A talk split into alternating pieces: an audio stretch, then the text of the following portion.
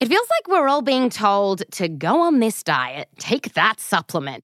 Ozempic will give you depression, but you know what'll cure that? Weed. Or you could try to balance your hormones. At Science Versus, we're like, what the f is going on?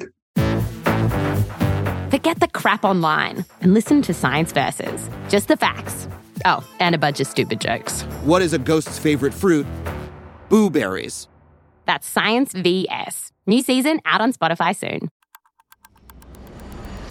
Today is Monday, October 28th, 2019.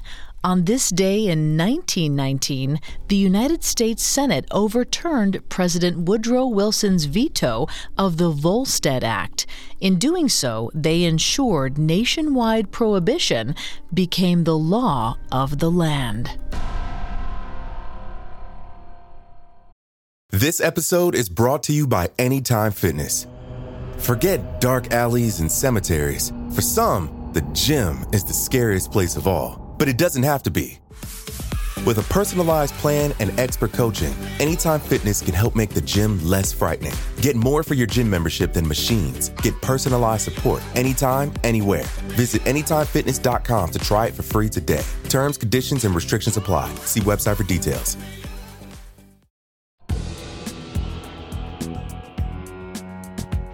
Welcome to Today in True Crime, a Parcast original.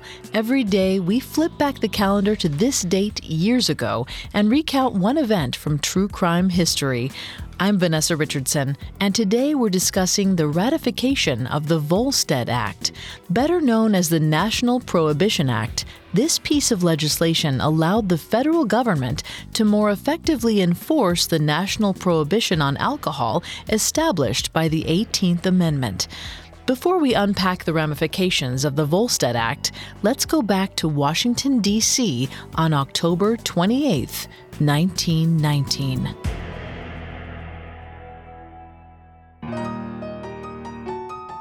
Patrick Mallory looked depressingly at the dusty interior of the pub he'd owned and operated for the last 40 years.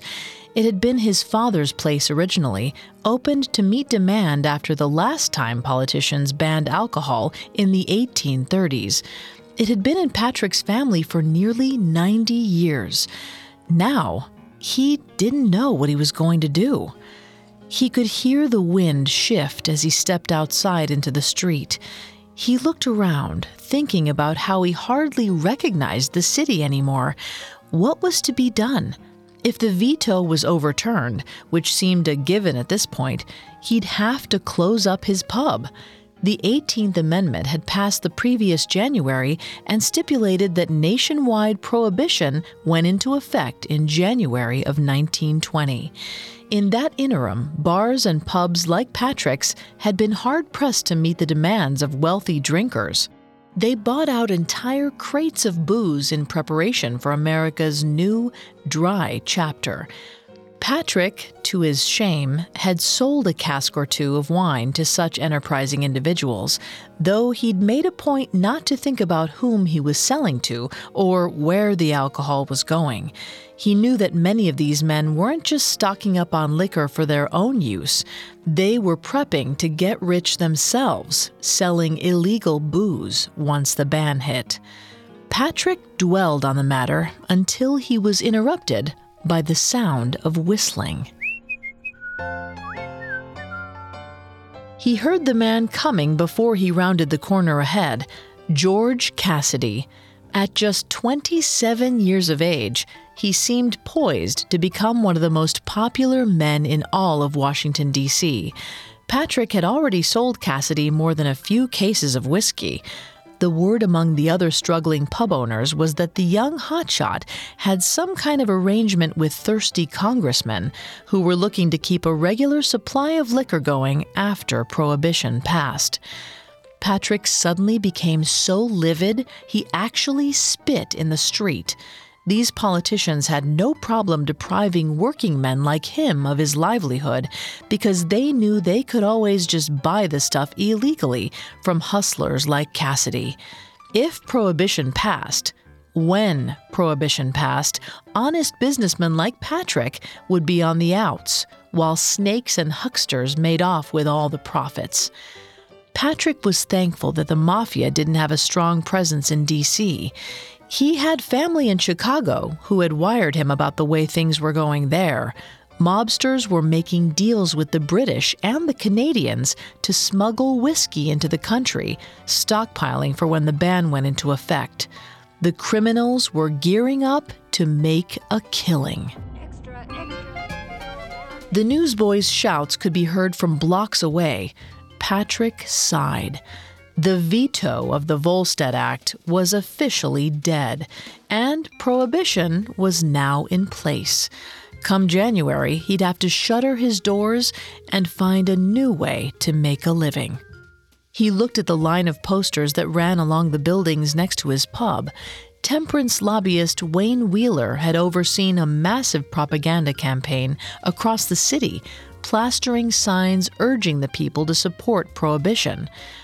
Close the saloons, they said in big red letters. If you believe the traffic in alcohol does more harm than good, then stop it. Patrick shook his head at the naivete of the sentiment. The traffic of alcohol was not going to stop, and now that it was in the hands of gangsters and crooks, it was about to do a lot more harm. Next, we'll discuss the broader context for the passing of the Volstead Act. Now, back to the story. Overturning the veto of the Volstead Act was the final legislative step to officially implementing prohibition on January 17, 1920. It was the culmination of a decades long movement by numerous groups across the United States to ban alcohol. The movement created a social divide between wets, who favored legal consumption, and dries, who favored prohibition. Their loyalties were affected by political, economic, and religious factors. As a social movement, prohibition efforts, especially early on, were led by women who argued that alcohol led men to squander their earnings, lose their jobs, and abuse their families. Over the years, as the movement gained traction, men became involved with their own anti alcohol organizations, like the Anti Saloon League. The league's leader, lobbyist Wayne Wheeler, was easily the single most influential person in getting prohibition passed. Wheeler rooted his support of the movement in a childhood trauma. As a boy, Wheeler had been stabbed by a drunk, pitchfork wielding farmhand, and in retaliation, he dedicated his life to eradicating alcohol. Wheeler made prohibition into one of the issues that could make or break a local election. He traveled the country, mobilizing the prohibition base in various towns, urging local politicians to support prohibition in exchange for votes. He quickly rose in power, and soon he was a major player in Washington, D.C., urging for a national prohibition. It was America's entry into World War I that finally pushed the country to the point of pursuing national prohibition legislation. First, German Americans were largely in favor of legal alcohol consumption. Anti German propaganda during the war essentially ostracized the German American community, and their opinions carried far less sway. Moreover, banning the production of alcohol would free up the nation's grain, which in turn could be redirected toward the war effort.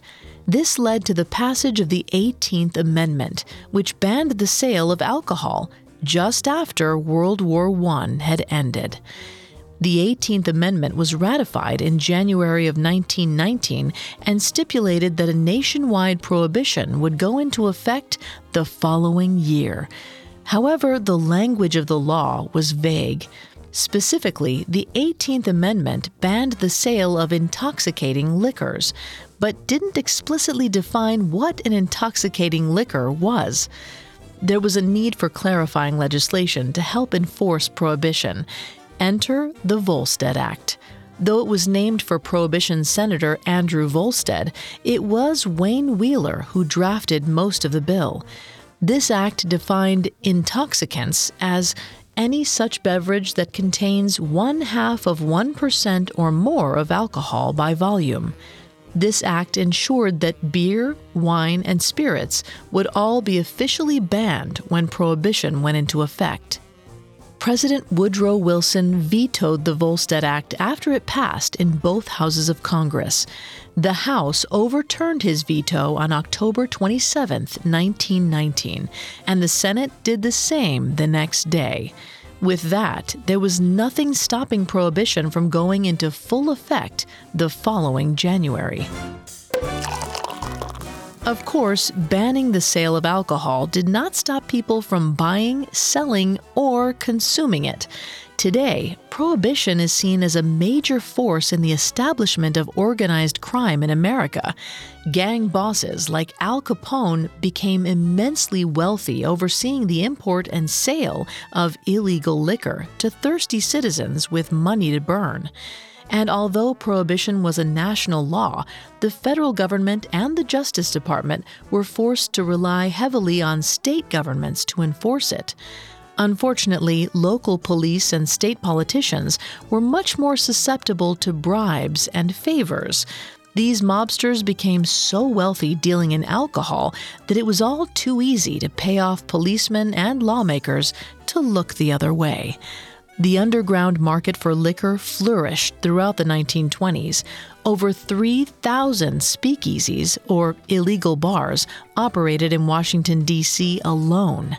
Men like George Cassidy made a living dealing alcohol to U.S. congressmen, including some who had voted in favor of prohibition. Nationwide prohibition was finally repealed in 1933 during the Great Depression. By then, the mob was a firmly established crime organization that operated with huge influence until the 1950s. The United States was pushed into prohibition by people who wanted to make the country a more moral place. But instead, prohibition directly led to a rise of crime, violence, and corruption in several of the country's major cities.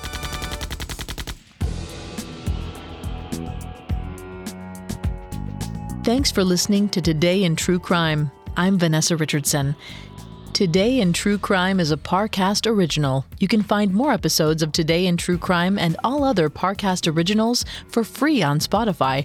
Not only does Spotify already have all of your favorite music, but now Spotify is making it easy for you to enjoy all of your favorite Parcast originals, like Today in True Crime, for free from your phone, desktop, or smart speaker. To stream Today in True Crime on Spotify, just open the app and type Today in True Crime in the search bar. At Parcast, we're grateful for you, our listeners. You allow us to do what we love. Let us know how we're doing. Reach out on Facebook and Instagram at Parcast and Twitter at Parcast Network. We'll be back with a brand new episode tomorrow in True Crime. Today in True Crime was created by Max Cutler, is a production of Cutler Media, and is part of the Parcast network. It is produced by Max and Ron Cutler, sound designed by Russell Nash, with production assistance by Ron Shapiro, Paul Mahler, Maggie Admire, and Travis Clark. This episode of Today in True Crime was written by Colin McLaughlin. I'm Vanessa Richardson.